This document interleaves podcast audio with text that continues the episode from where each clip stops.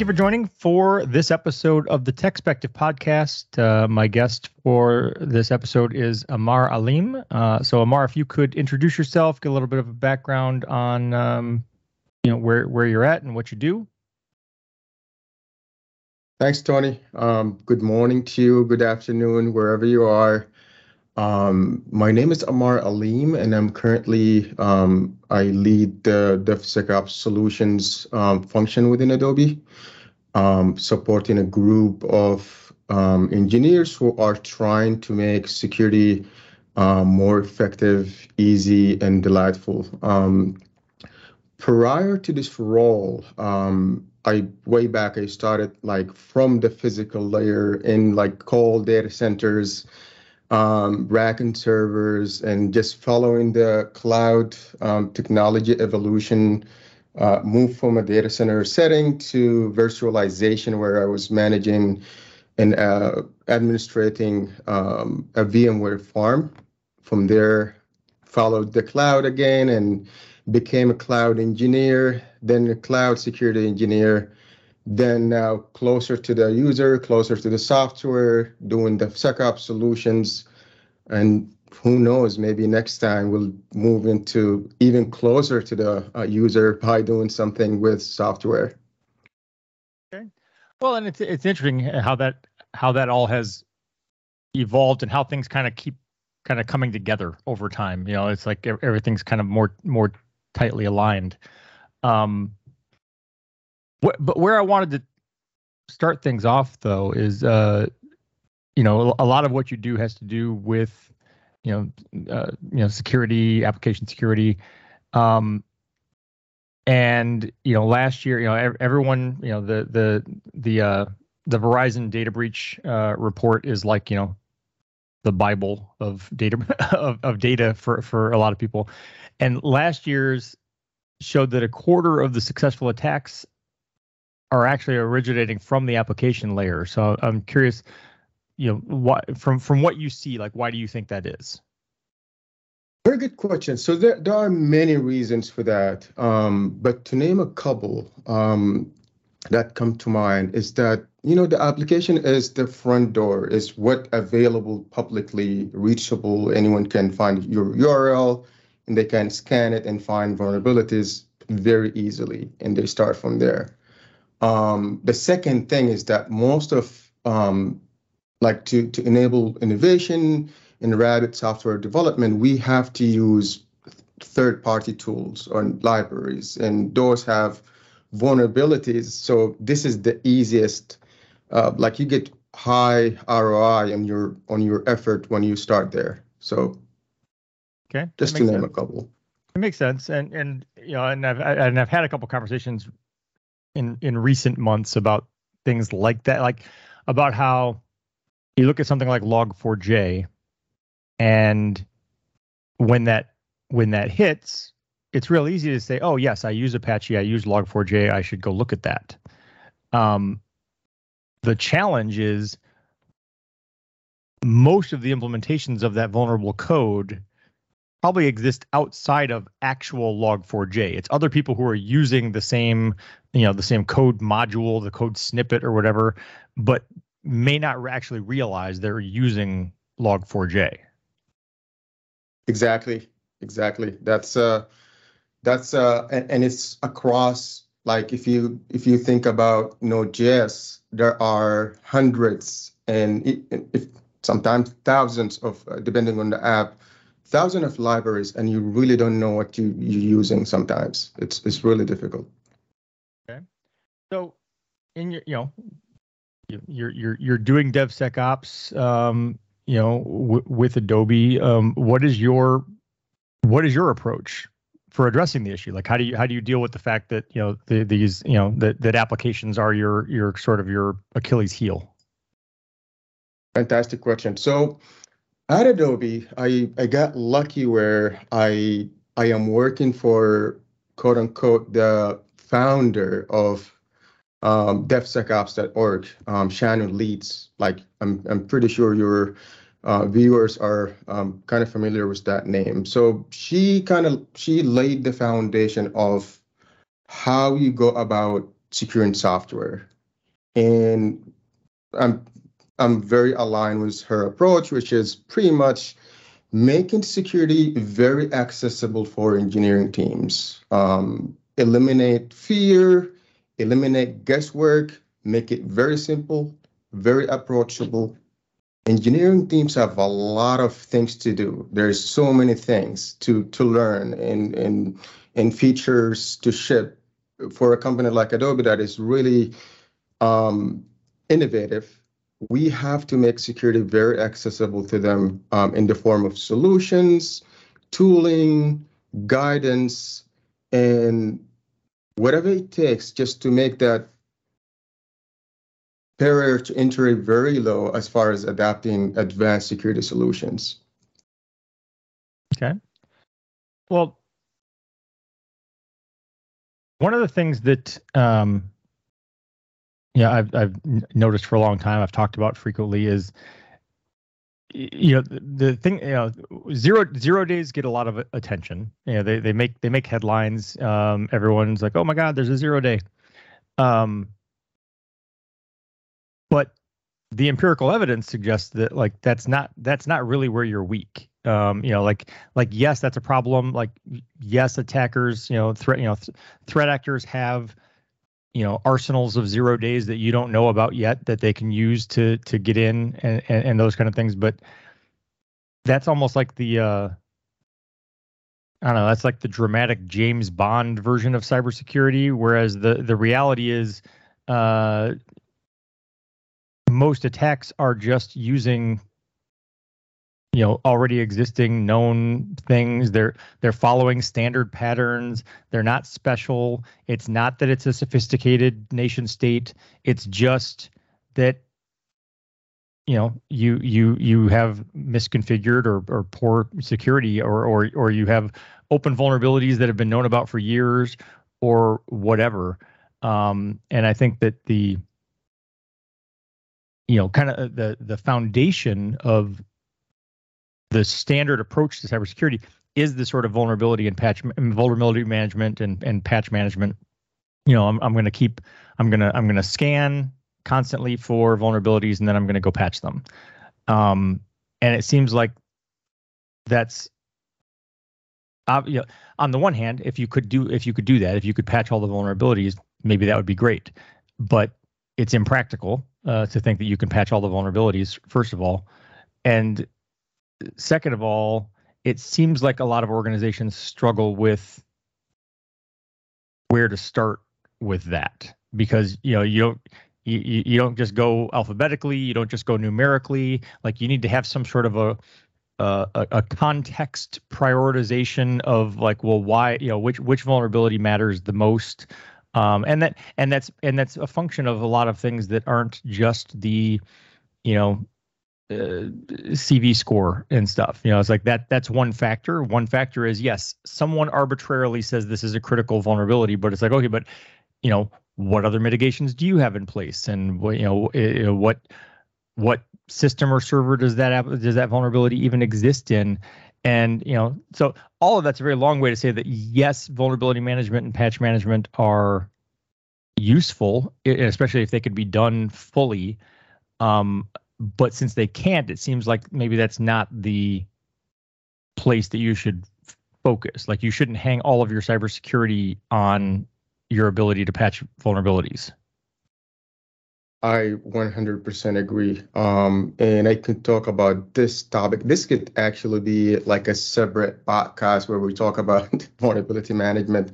It's what um, in previous teams that I work at, and like, and, and this is still uh, what a lot of companies struggle with is that we bring a tool like you know there's some many good tools and i'm not going to name any of them but you get a tool you scan you have lots you have a big report and the, the standard way is that you give that report to a developer and you tell them hey you have vulnerabilities. Could you address those vulnerabilities?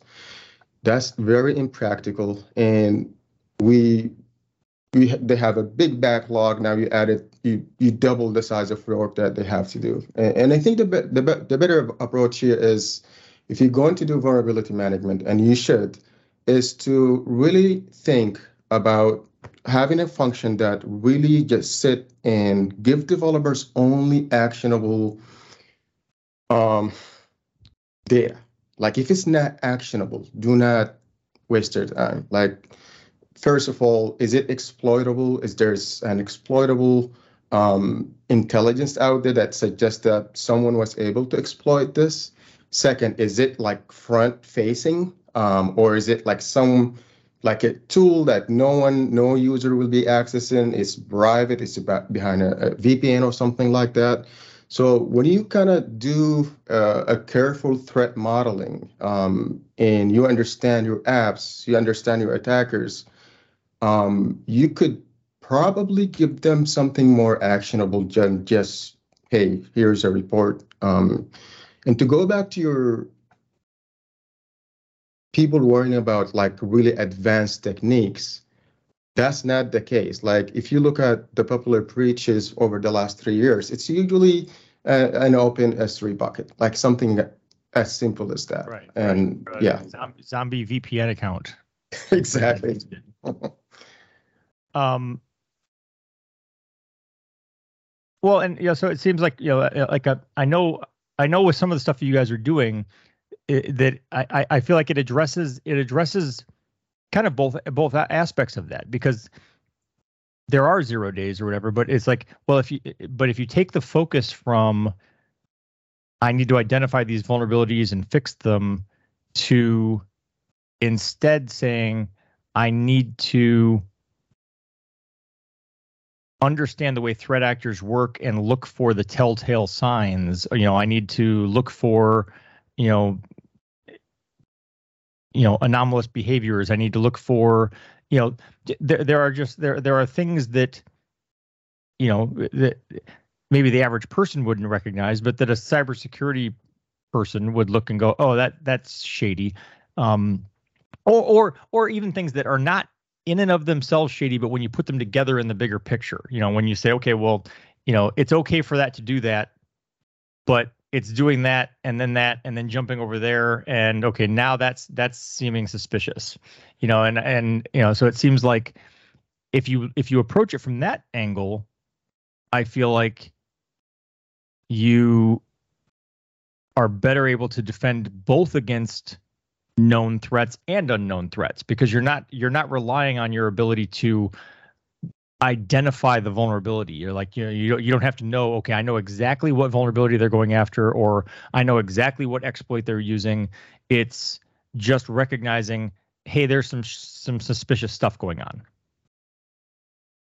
Yep. So this is a great segue to the you know the conversation about the main topic of the today's kind of uh, podcast we like I'm a I do some soccer coaching um, like here in local high school, and one of the things that we usually tell students or um, soccer players that you either chasing the game or the game is chasing you. Um, this is really this is very applicable here in cybersecurity, where if you're waiting for attacker for a zero day and then trying to respond to that zero day, you are you reactive. You really you know, there's vulnerability, and then we're going to have a hands, all hands on deck, and we're going to do some patching. If we are using a, a WAF, maybe we'll, you know, deploy a virtual patch and until developers get like um, get to really patch that vulnerability.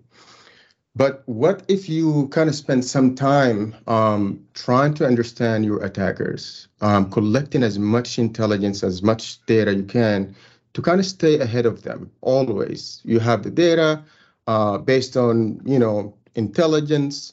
But for now, let's maybe get into um, the concept of, of adversary aware applications. Um, this is a concept where, you know, you have your tra traditional app and how do they react to common um, attacks, right? You have a traditional app um, like, hey, techspective.com, for example they are at, an attacker is attempting to at, um, conduct a SQL injection attack. What usually happens is that the application is going to evaluate if it's a legit request or if it matches some of like it, it's if it's not legit, it's it's not the expected input, the application will just block it, right?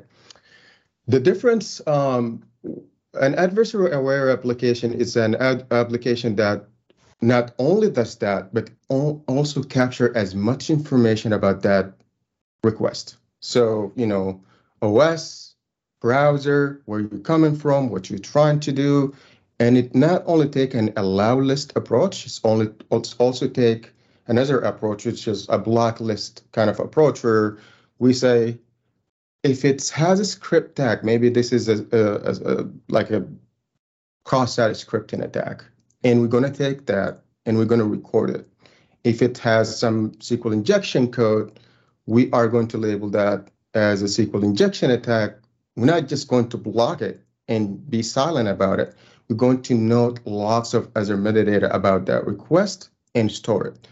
And we're going to see how many attempts we get we got, where in the application, and now you have some data about that user or attacker who's trying to do something and you could over time you could you could tell a story about you know for for adobe products you have photoshop you have you know frame you have many products you could tell a story about that attacker. Who was targeting photoshop and not targeting frame? Who was targeting um, product a versus product p? And you could go back to developers and kind of give them that data and that will feed into you know secure coding practices which is the really important thing here. It's not about the tools that kind of detect things after the, the fact. It's about all the tools that can detect things ahead of time and if we kind of speak about like the phases of of an attack uh, we you attackers usually start with something like nmap all right i'm going to throw things at you um, trying to know like what kind of errors i get this is the first phase, right? The second phase is, hey, I think they have a SQL database based on the, the, the errors that I'm getting. They have this, they have that. They kind of profile the application and they understand what technologies that are using, uh, you are using, and they will develop exploits targeting those technologies and weaknesses. This is this is the second phase, exploit development. The last phase is actually exploit and we usually detect things after the fact, after the exploit has happened. For example, if they're attempting to create a SQL user, the application will note that, hey, someone just created an admin SQL user, but it's done. The application, um, an application aware um, is going to detect things in the first phase, like the the first the beginning when when they they get errors you know errors are being generated and there's so much noise. We try to label that ahead of time and take some action. Okay. Um yeah you know, the the the recognizing like you know some of the behaviors it reminds me like you know back back in the day when I was doing network admin stuff and and and you know working like you know in, in the trenches we we would look at logs and say okay well you know we have all these like failed you know failed login attempts. And and someone would be like oh well you know we need to we, you know we need to look at that that's a concern and and and as i looked at it i said wait a minute that's actually not the concern like we logged them as failed attempts. Like obviously, they, we stopped them. we have a record of that. Um, the the what we need to know is which ones didn't we catch, and that's the hard part. it's like having a log of all the ones you blocked doesn't really help you. You need to know which ones didn't you block.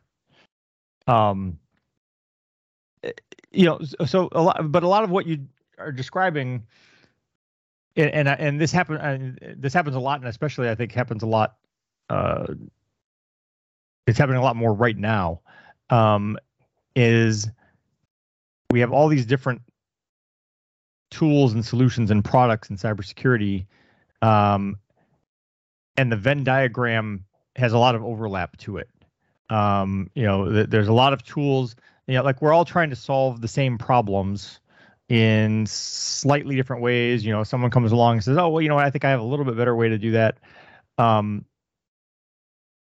you know, but so the the approach that you describe for you know having an adversary aware application or whatever, it sound it sounds to me at face value like it's sort of part part threat intelligence or threat hunting and part user behavior analytics. You know, like you're you're you're you're partly looking at okay, well, how much threat intelligence do I have about you know how how how potential attackers work um, and and what kind of what's going on in the world, like things I should I, I should maybe be looking for, and then also what do I know is normal, and how is what I'm seeing different from that.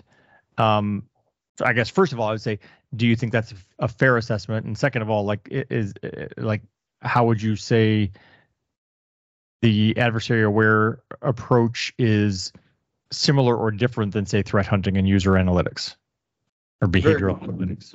This is a very good question. So when we first started thinking about this concept, we thought about all of these. All right, threat intelligence, um, or you know, tools like EDR, web application firewalls.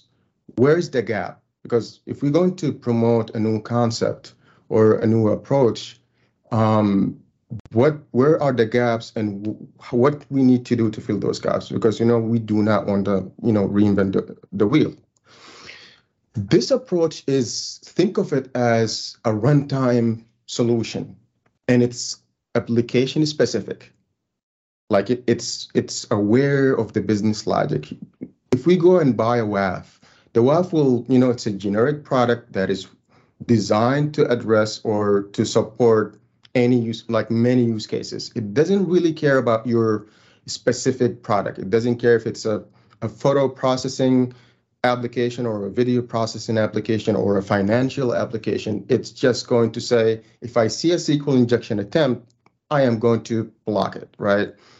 This approach is a little similar to what the WAF does, um, but it's it's more uh, like it, the the false positive are really low because you know the developer is aware of how they built the application. They know what's normal and what's not normal for that application. And developers are really close to their code. So you piggyback on that because they live there, they are coding every day.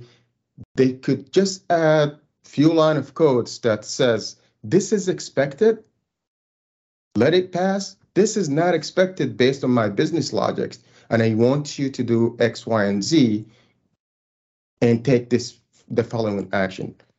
There are many things that we could do on top of this. For example, we notice an attack, uh, and again, to just reiterate where this um, uh, tool sits, it sits at the first, um, the discovery layer, like using Nmap, generating so many errors, nobody noticing, right? Like if I if I were to give you an example using your network um, login solutions, if you go and hire some third-party pen testing tool, you don't tell anyone, they come, they start hacking, and they start pen testing, you're usually gonna catch them by you know th- those networking um, alerts like you're gonna, hey, we have pen testers, we see these errors, can somebody allow this or can somebody do X, Y, Z about it?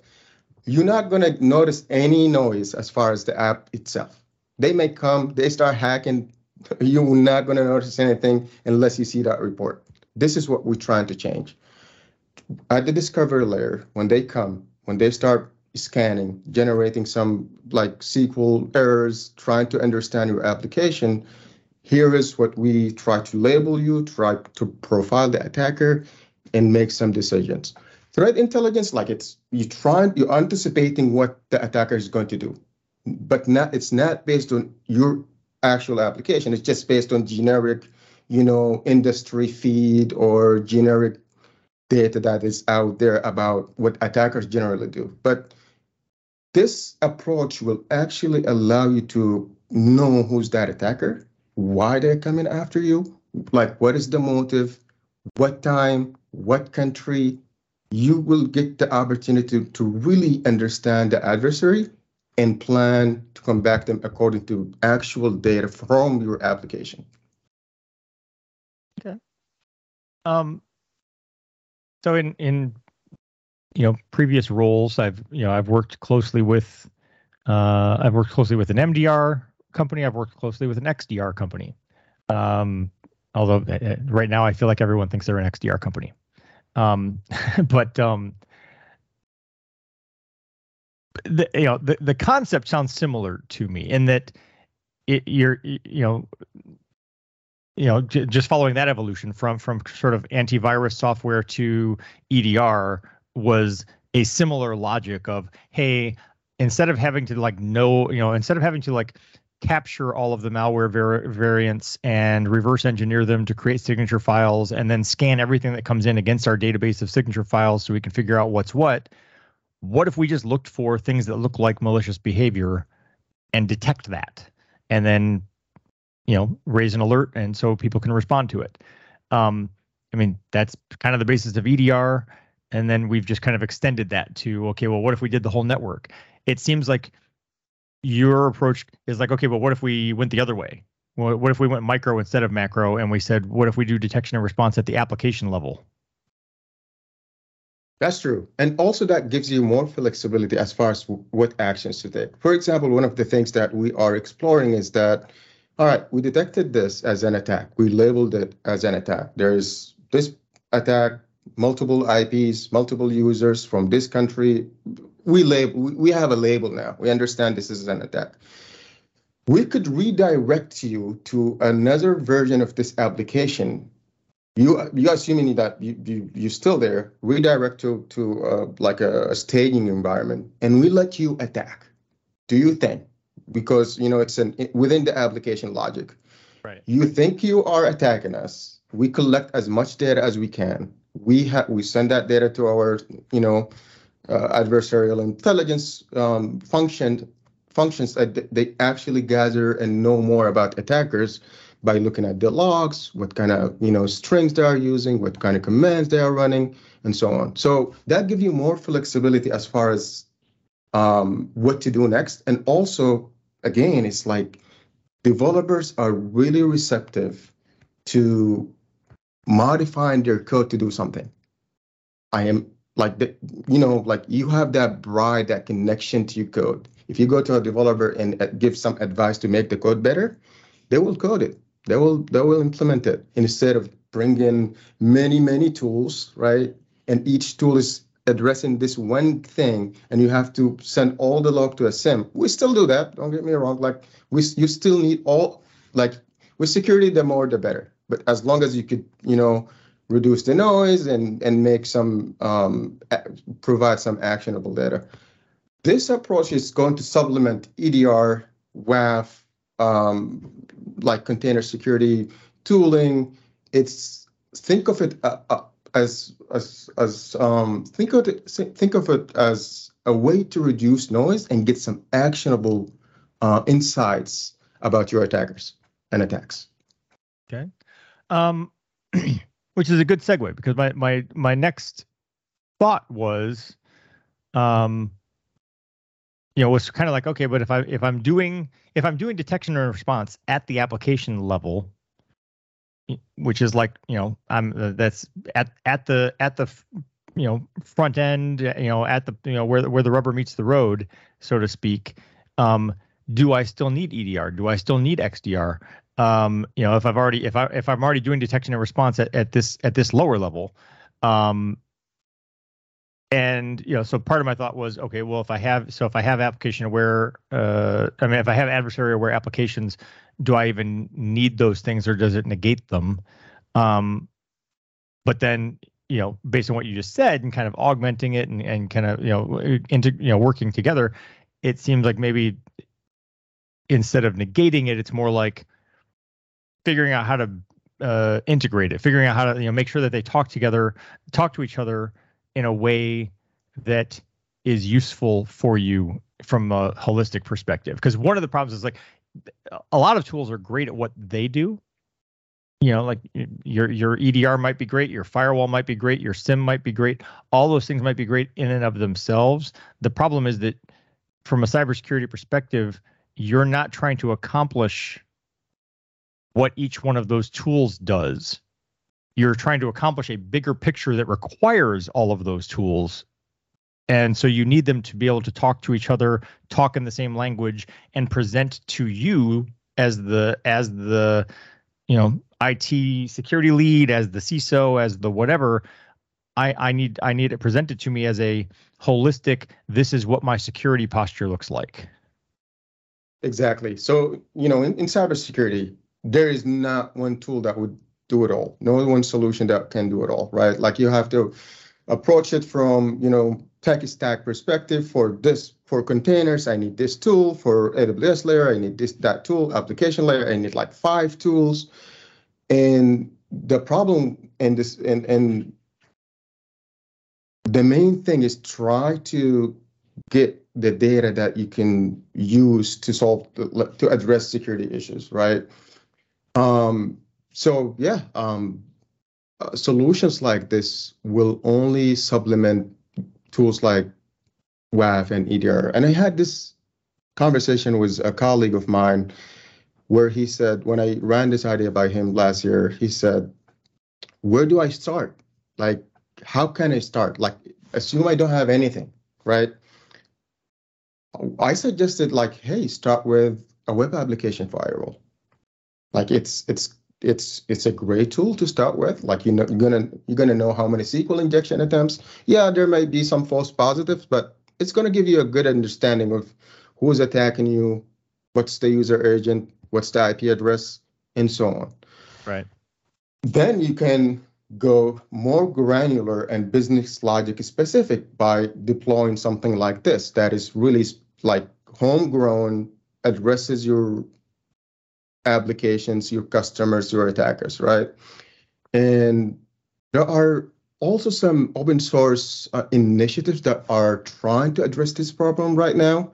One of them is uh, a project called AppSensor by the OWASP. Um, and it, it's it's a little heavy, but they provide some good examples, some code samples that you know you could take them and and, and use them as, as a starting point. Okay. Um, the concept, uh, you know, uh, uh, adversary aware, you know, applications, digital products, whatever.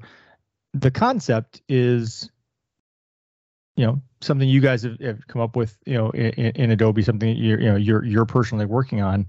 Um, is it, you know, do do you foresee it being possible to be a, a a future product category. Like I would go out and I'd buy EDR and I'd buy some ADR, you know, for my for my application detection and response. Or is it something that is just needs to be lower than that? Like it, it really is it really is kind of part of the DevSecOps process. It's part of the it's part of the development cycle. It's not like a, a product you can add on after the fact. It's it's it's something that's got to be coded into the application itself. Very, very good question. I thought about that and I started looking at what if there are tools that kind of address this problem currently. And there are few, like one or two, one tool out of uh, Datadog, I think, but they are still um, not going to understand that business logic. They do a pretty good job. You could start with them for sure. Um, but they are not going to address this uh, problem. I think that, that we're going to see some products soon. Um, I'm seeing some some startups um, exploring this this idea uh, here and there, but I think you're going to still need to have something in-house, like developers who understand their business logic need to implement some of this. Right. It almost seems like instead, you know, like more of instead of it being like a product I buy and install and it just kind of sits on my network and watches things or whatever, or sits on my you know endpoint and watches things, it seems like it would fit more in the shift left Veracode, you know, like the AppSec, you know, offerings where it's like, okay, we're going to make this part of our, you know, as as we scan your code and and tell you what's wrong with it, you know this is you know this is part of what we're going to build into it. Like maybe maybe that's the approach is it it, it becomes part of appsec tooling. Exactly. Uh, and you could think about like a, a, a good example would be think about like how developers do like error handling. As you're building your application you're going to catch some exceptions you're going to send those somewhere and you're gonna, you know, your SRE team are going to react based on that data. It's very targeted. CPU, RAM utilization, and stuff like that, right? There are some tools that kind of do that, but you could there there are some things you have to catch those errors yourself. There's no tool is going to do that. This is exactly the same thing. Just think about it from a security perspective. You started coding. All right, here, this function handle authentication, right? I want to detect uh, credential stuffing attacks, right? For example, if you see, um, I only accept 15 character passwords. If I see 16, I want to log that. And I'm going to log all things related to that. And you can go like to SQL injection, like all common attacks, you could do the same thing. Okay. Interesting. Well, uh, you know, I think that it sounds know, uh, like I, I agree that it, it sounds like a a, a, a good approach, uh, you know, of, of, being able to say, you know, just going back to the very beginning, going back to the idea of, you know, even even if I could even if I could know all of the vulnerabilities is like the the the just the process of constantly vulnerability scanning and then trying to prioritize and address the patching and mitigation that goes with that is just it's a it's a it's daunting for any size organization. And and for larger organizations it's just you know it it's uh you know it's Sisyphean you know just uh, you know you're you're never going to you're never going to get there. Um so it, it makes sense to you know try to build that into at into the into the product at the application level to be able to say okay I recognize you know that this is uh you know suspicious or malicious. Um and I really like the part that you, you know that you mentioned kind of later on towards the end of not just taking that and saying oh I recognize that this is suspicious activity. Um I'm going to block I'm just going to shut this down um, but instead, you know, sort of honeypotting them, you know, sort of like being like, all right, well, you know what, you go ahead and play. Let's let's see how let's let's see what you do. Um, you know, because you you you you learn a lot from that. You know, so instead, you know, it's like if you know, it's like I I, I see that happen. Uh, it, it comes up all the time. Know, I'm gonna go back to my James Bond references. It comes up all the time in like you know thriller type you know movies and books or whatever, where it's like, well, if you just end it now well now you've got nothing. You you have no trail to follow you know like if you if you if you killed the bad guy well now you can't even ask him like who was he working for or whatever. It's like you you you, you need to kind of follow it along and and see where it goes so you can learn from it. Exactly. Like if if i were to summarize all of this yes the all tools will tell you something about the attacker um, but those tools are not like specific to you, to your use case, to your business logic, to your applications, to your users. You're not going to know about who is targeting you unless you intentionally, intentionally and deliberately go and decide what to log about that attacker. Like an analogy, like there is some nutrition advice that is given to everyone. Avoid junk food, avoid exercise, you know, and you're going to get some benefit but you know your genes matter right? Like if you from this region maybe you're allergic to x. If you right. from that region like it's not as like the general nutrition advice is not as specific to you. Right. Um and you have to explore that and figure out what works for you and what doesn't. All right. Well i appreciate you uh taking the time. That was, uh, was an interesting conversation. So i and and uh like i said i like the uh the implications of what um, you know how how that could help improve security. So um, yeah, definitely. Thank you for taking the time and um, you know maybe maybe at some point in the future we'll schedule another podcast and we can just uh, spend spend an hour on vulnerability management and and and looking and forward to it. Why why it's why it's an overwhelming and daunting experience. Exactly. Um, thank you so much, and thank you for having us. Thank you. I appreciate you investing your time to listen to the podcast, but I also invite you to engage on social media. Uh, please go like our Facebook page and follow at Techspective on Twitter and Instagram. You can feel free to let me know what you like, let me know what you don't like, let me know if you love it, let me know if it sucks, and uh, let me know what products you'd like to see reviewed or what uh, questions that you'd like to see answered in future posts.